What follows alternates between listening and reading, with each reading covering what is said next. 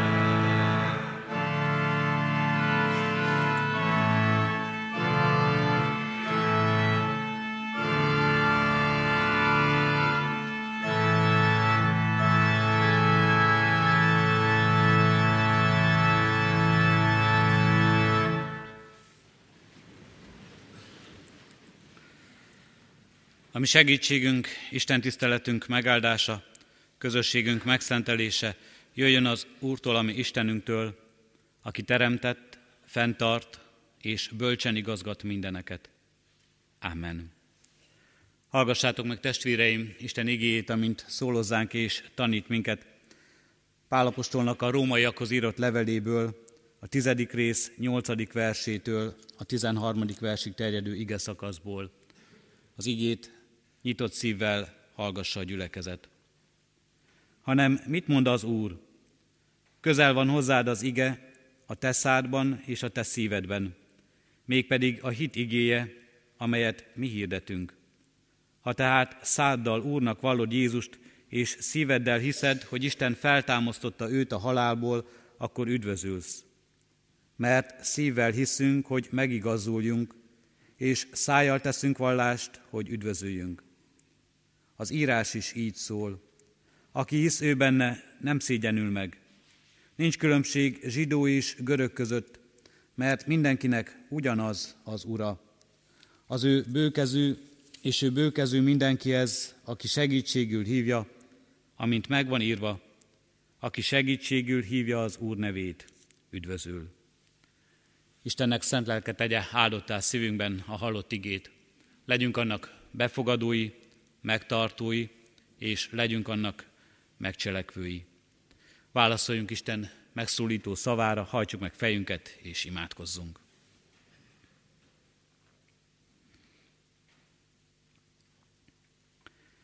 Menje édesatyánk, örökkévalóság királya!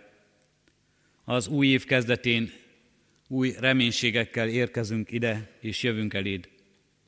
De nem önmagunkban reménykedünk, és nem az idő múlásában, hanem benned, Urunk, mert életünk nem az új évtől fog megújulni, hanem egyedül általad és benned. Jöjj közénk, ébresz fel bennünket, add nekünk a te világosságodat, légy tanítunk és vigasztalunk. Szólíts meg bennünket, Urunk, egyenként, hogy mindannyian személyesen hallassuk a Te igédből azt, amire szükségünk van. Látod, Urunk, hányan, hányféle érzéssel, hányféle szándékkal, mennyi hálaadással, köszönettel, mennyi panasszal és mennyi kéréssel érkeztünk most ide a szívünkben. Kérünk és könyörgünk, hallgass meg minket. Légy úrrá, Urunk Istenünk, ami erőtlenségeinken, és Te adj nekünk erőt. Légy Ura a félelmeinknek, a kétségeinknek, és újíts meg minket a hitben.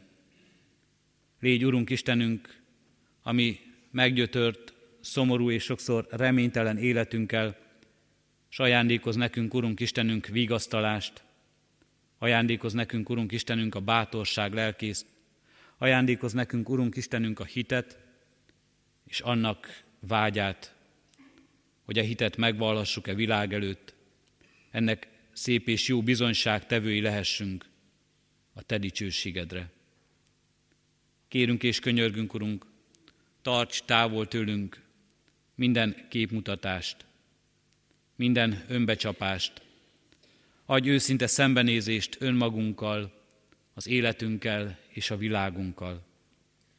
Így valljuk meg, Urunk Istenünk, őszintén kitárva előtted életünket, minden alkalmatlanságunkat, minden elbukásunkat, minden bűnünket, szentségtelen és igaztalan életünket.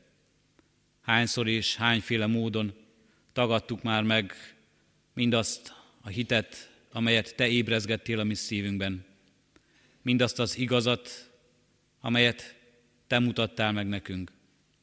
Hányszor és hányféle módon tagadtunk már meg Téged, tagadtuk meg önmagunkat és fele barátainkat, ami szavainkban, ami gonosz gondolatainkban, ami cselekedeteinkben, és sokszor mulasztásunkban nem cselekedve mindazt, amelyben Te akartál vezetni minket, és amelybe jóra akartad vinni életünket.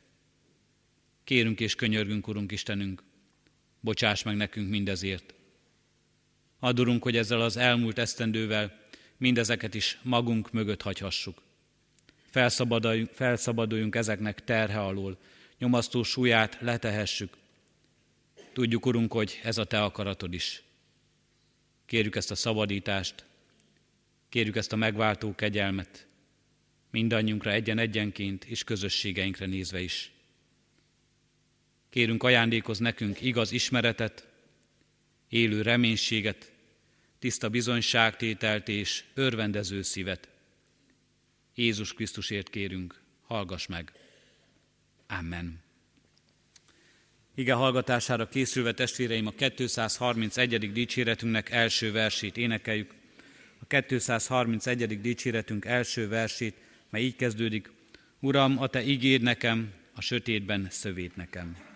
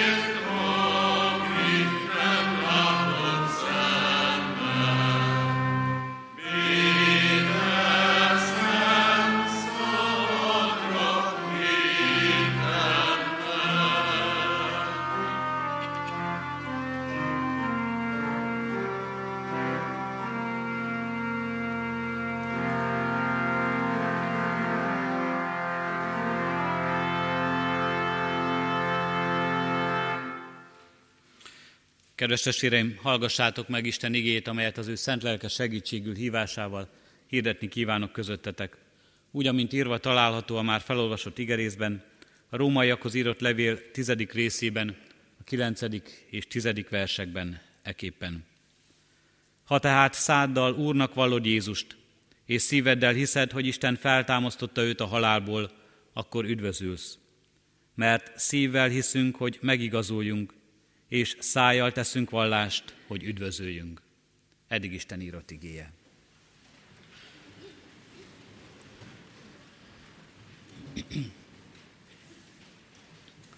Kedves testvérek, egyházközségünk és gyülekezetünk 2016 évre írott missziói munkatervének vezér igéje a 16-os esztendőre, mert szívvel hiszünk, hogy megigazuljunk, és szájjal teszünk vallást, hogy üdvözöljünk.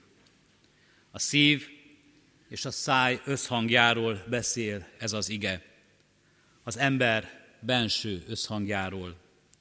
Összhangról és összetartozásról, mert az egyik a másikból ered. Összetartozik, szükséges, hogy megtörténjen egyik és a másik is. Lehet-e hogy szerelem ébred valakinek a szívében valaki iránt, de ezt mégsem mondja el, így a másik biztosan nem tudja azt meg. Vagy egy diák hiába tanulja meg a leckét teljesen, hiába tudja a feleletet a tanár kérdésére, amikor felelnie kell, nem mondja ki azt, akár még elég telent is kaphat, és helyre küldik mert szívvel hiszünk, hogy megigazuljunk, és szájjal teszünk vallást, hogy üdvözöljünk. Ha tudunk, ha tudjuk, ha ismerjük az Isten, az Isten igazságait, szükséges, hogy erről szóljon is a szánk. Kávin János ír, így ír egy egyszerű kép, képpel ennek a helynek a magyarázatánál. Lehetetlen, hogy tűz van ott, ahol sem láng, sem meleg nincsen ilyen egyszerű. Lehetetlen, hogy igaz hit legyen ott, ahol a feltámadott Krisztusról soha nem szól a száj, és nem tesznek róla bizonyságot a mi cselekedeteink. Sokan vallják, sokan kérdezik, hogy lehet-e magánügy a Krisztusban való hit. Mi lelkipásztorok sokszor szembesülünk egy-egy élet bemutatásakor, egy-egy életút összegzésekor azzal a kijelentéssel, vallásos volt a maga módján, akiről beszélünk. A maga módján. Az azt jelenti, hogy soha nem járt közösségbe, soha nem beszélt igazán a maga hitéről és vallásosságáról. Vallásos volt, mert soha nem káromolta az Istent, fontos volt számára mindaz, amit az egyház képvisel, de ennek igazán külső jelét vagy közösségi megélését sohasem adta. Ez az ige éppen arról tanít, hogy mennyire nem a hívő keresztjén személyes titkai közé tartozik a hit. Lehet-e titokban tartani azt, amivel valakinek tele van a szíve, kérdez minket az ige. És arra szól és arra tanít, hogy a hitet meg kell vallani. Nem külső erő, nem külső szükség az, amely ezt előhozza ezt a hitvallást az ember életéből, még akkor is, ha sokszor a hitvallásaink megfogalmazását valamilyen külső tényező hívta létre. De az, hogy megéljük, az, hogy szóban, cselekedetben az emberek előtt bizonyságát adjuk a hitünknek, ehhez nem kell semmilyen külső kényszer, nem kell semmilyen külső szükség. Valamilyen belső erő hajt minket. Úrnak vallani Jézus Krisztust, ahogyan az ige fogalmaz, egy olyan érzés, egy olyan meggyőződés, és egy olyan erő az életünkben, amely minket a bensőnkből vezérel. Mi mindent jelentett azonban ez még Pál korában, azoknak, akik először olvashatták ezt ebben a levélben, mert többről is van itt szó. A zsidók, az a közösség, ahonnan Pál érkezik, Isten szent nevét nem mondták ki, helyette mindig azt mondták, hogy Úr. Tehát ahol az Úr hangzik el, ott mindenki az egy, igaz, élő és mindenható Istenre gondol. Úr, Jézus Krisztus Úr. Ebben van a szó ereje, az Úr szónak eleje. De mindebben ott van, hogy az élő Isten ő, az az Isten, aki az ígéreteknek és a szövetségnek atya. Az az Isten, aki betölti ígéreteit és küldi a messiást, hogy megváltsa a népét és az övét. Ez a szó ereje. Sok keresztjén vállalta a vértanú halált is ezért, azért, mert vallotta Krisztus az Úr. A rómaiak között, ahova ez az apostol írta a levelet, az Úr szóban, a Kyrios görög szóban sokan a császára gondoltak, a világi hatalom vezetőjére, akiket így neveztek, és akik azért gondolták magukat úrnak, mert az akkor ismert világ királyai és császárai voltak, vezetői, mindenki az ő hatalmuk alá tartozott, élet és halál urai. És később hirdették, sokan közülük talán el is hitték magukról, hogy az Istenek leszármazottai. Amikor a rómaiak olvasták, Krisztus az Úr, Jézus az Úr, akkor ők ebben azt is hallották, hogy Úr a császárnak, a világi hatalomnak, minden világi erőnek, minden befolyásnak ura és parancsolója, meghatározója és akaratának megfordítója lehet, ami Urunk és Istenünk. Ha mi ezt a hitvallást halljuk, Jézus az Úr, mi jut eszünkbe?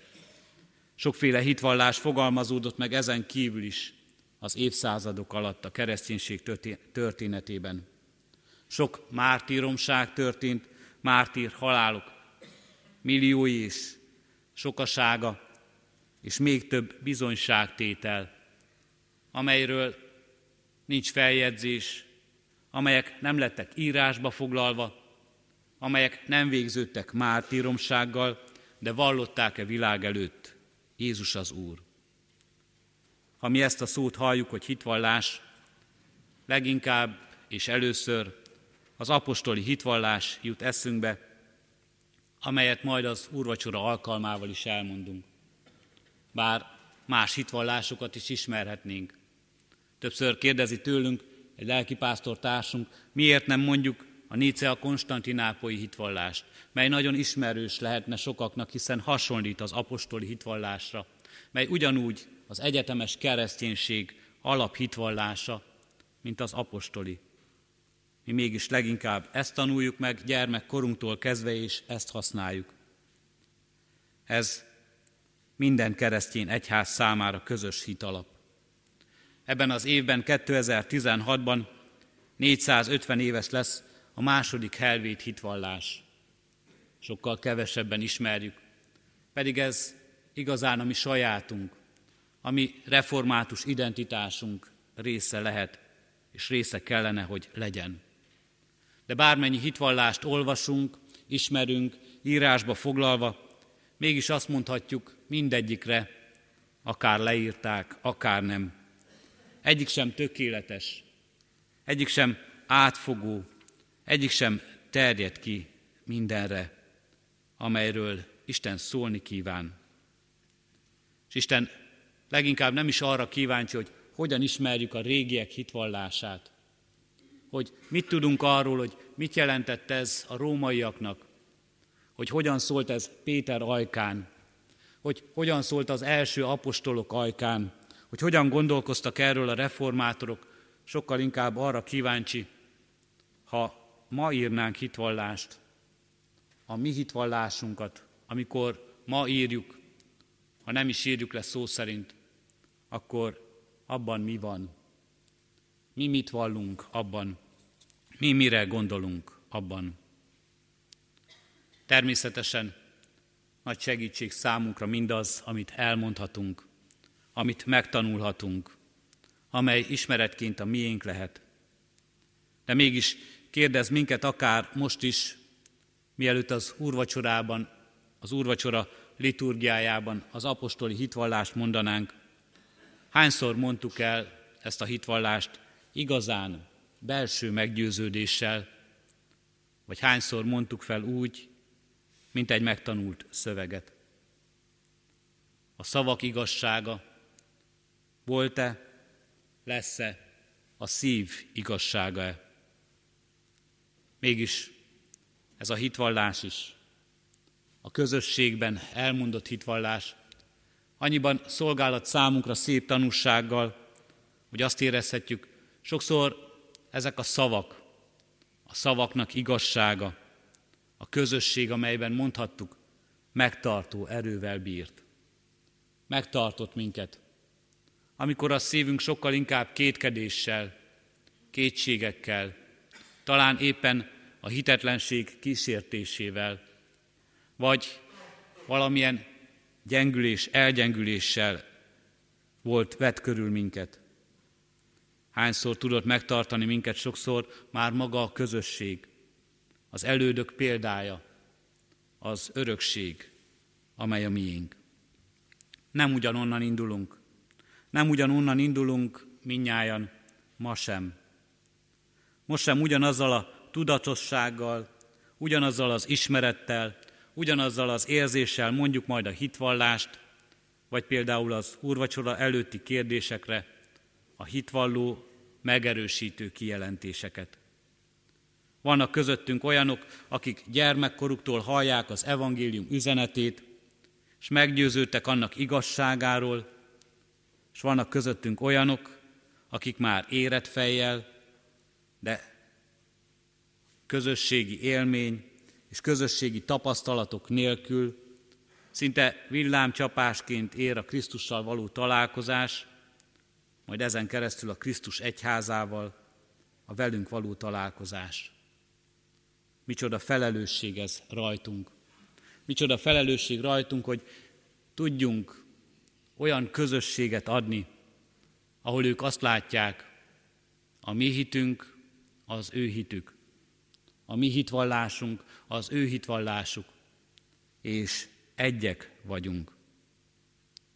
Mert szívvel hiszünk, hogy megigazuljunk, és szájjal teszünk vallást, hogy üdvözöljünk. A szív és a száj bizonysága. A valóban üdvösségre vívő hitben csak együtt lehet a kettő. Mindaddig, amíg csak a száj beszél, és a szív hideg, hazugság lesz a szó. A mások kedvéért, valamilyen előnyért kimondott szavak képmutatássá lesznek, melyek mögé könnyen be lehet látni, hiszen az életünk nem erről beszél. Mindaddig azonban, míg a szív hisz ugyan, de nem beszél, és néma marad, gyáva magatartást vesz fel az ember.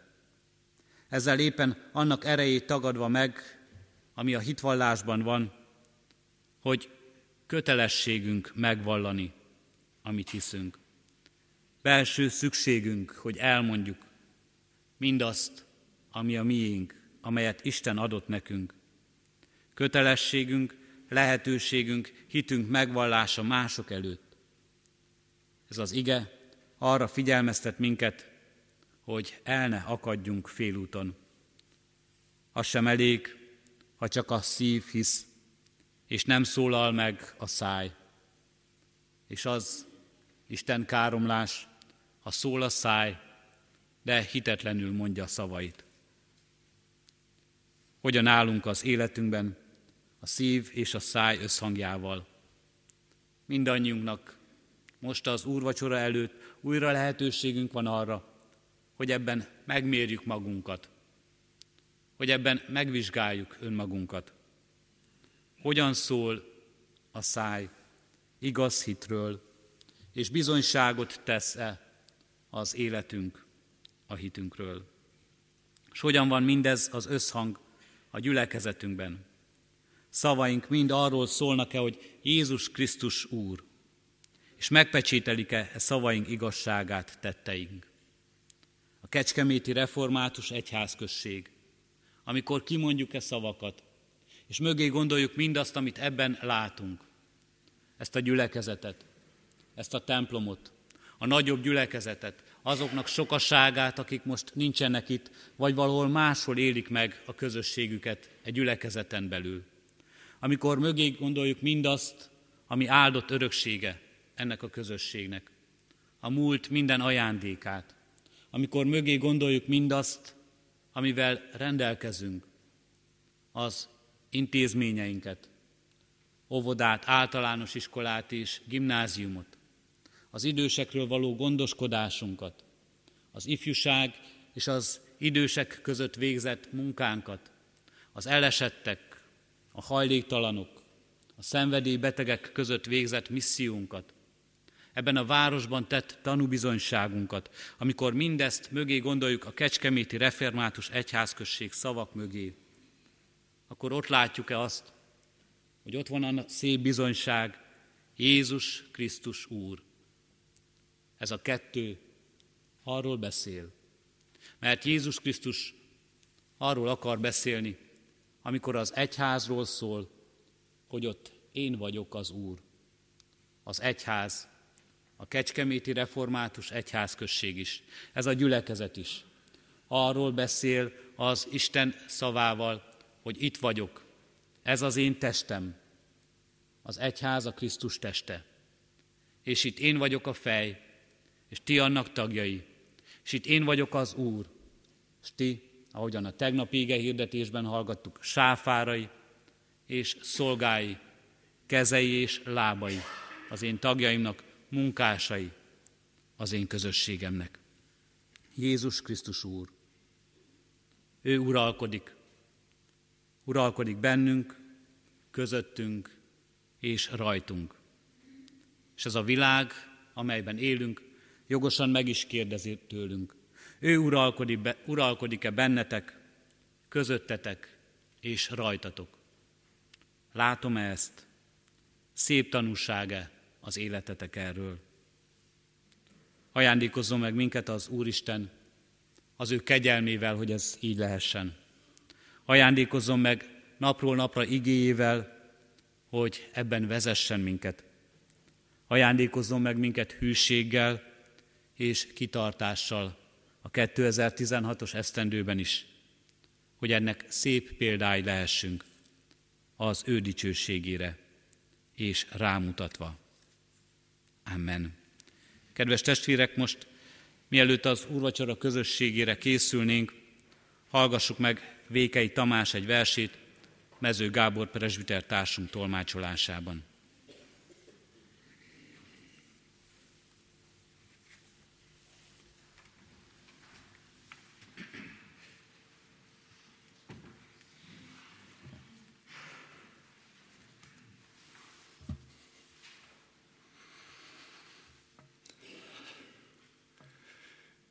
Istenem, kik rád hivatkoznak, s megtagadnak, szétszakadnak, és belehalnak, mint védkeikbe a megbocsátani nem tudók, a lelkükben felfúvalkodók, kik káromolnak, megtipornak, gyűlöletnek hangot adnak. Akik soha be nem fogadnak, mert ridegek és könyörtelenek, akik csak hirdetik a mi atyánkot, de soha meg nem élik. Mert akik csak szájjal tesznek bizonyságot rólad, nem félhetik a te nevedet. Szabadíts meg a gonosztól, hogy ne törjön meg a gerincem, ha nagy nevedet magasztalom, ha irgalmadat hirdetem. Ismered a gyöngeségem, és hogy lábam botlik, arcon törik, és hogy erőd nélkül ingatag és esendő vagyok. Csak te tarthatsz meg a viharban, a hidegben, a fagyban, te foghatsz föl ütést és csapást, ki meghallgatod a kiáltást, és az esdeklő, könyörgő szót, kiáltal a megtartatást, hiszem, vallom, hirdetem. Készüljünk az úrvacsora közösségére, a 231. dicséretünknek második és harmadik versét énekelve. A második vers így kezdődik, bízom hozzád erős hittel, hogy te mindent megcselekszel.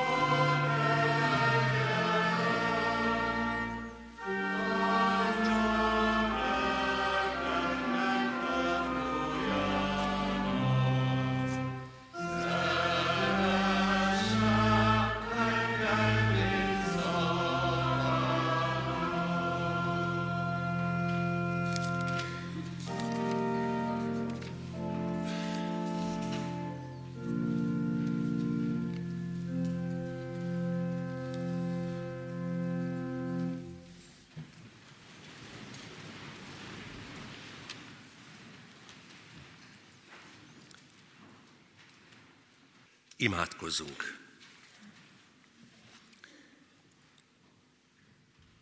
Köszönjük neked, édesatyánk Istenünk, hogy amit az ígében hallottunk, azt te megerősítetted a látható jegyek által is. Hogy mindenképpen bebizonyítsd minden nyomorúságunk, esendőségünk, bűnünk ellenére is szereted a te gyermekeidet. Szereted ezt a gyülekezetet is. Köszönjük neked a szívbéli bizódalmat, amelyet ébresztettél bennünk, és amelyet most megerősítettél. És most arra kérünk, hogy tégy bátorrá és bölcsé, hogy bizonyságot is tegyünk, hogy a szívünk és a szavunk összhangban legyen egymással. Köszönjük neked, Urunk, hogy a bűnbocsánat valóság. Köszönjük, hogy ezt az új esztendőt és a te segítségül hívásoddal kezdhetjük. Kérünk, szabadíts meg bennünket minden képmutatástól és minden szeretetlenségtől, nehogy gyalázatot hozzunk a nevedre.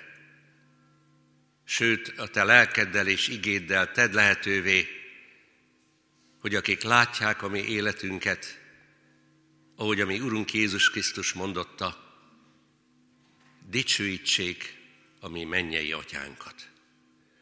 Atya, Fiú, Szentélek, teljes szent háromság, egy örök igaz Isten, könyörülj rajtunk, könyörülj városunkon, egyházunkon, könyörülj hazánkon és az egész világon. Jézus Krisztusért. Amen. És most együtt imádkozzuk el a mi Urunk Jézus Krisztustól tanult imádságot. Mi, Atyánk, aki a mennyekben vagy, szenteltessék meg a Te neved. Jöjjön el a Te országod, legyen meg a Te akaratod, amint a mennyben, úgy a földön is. Mindennapi kenyerünket add meg nekünk ma, és bocsásd meg védkeinket, miképpen mi is megbocsátunk az ellenünk védkezőknek. És ne vigy minket kísértésbe, de szabadíts meg a gonosztól, mert tied az ország, a hatalom és a dicsőség mindörökkön. Amen. Most pedig, testvéreim, énekeljük el nemzeti imádságunkat, a himnuszt.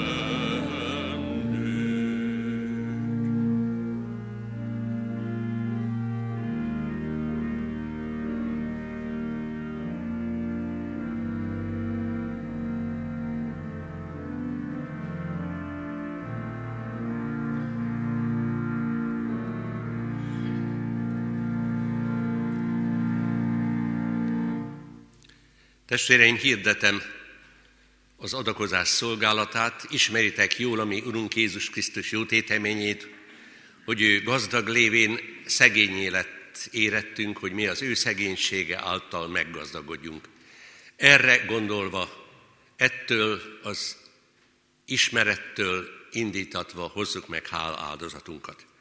Mindezeknek utána növekedjetek a kegyelemben és a mi Urunk, üdvözítő Jézus Krisztusunk ismeretében, ővé a dicsőség örökkön örökké. Amen. Isten tiszteletünk zárásaként a 434. dicséretünket énekeljük. A 434. dicséretünknek mind a négy versét. Az első vers így kezdődik. Vezess Jézusunk, s véled indulunk. thank you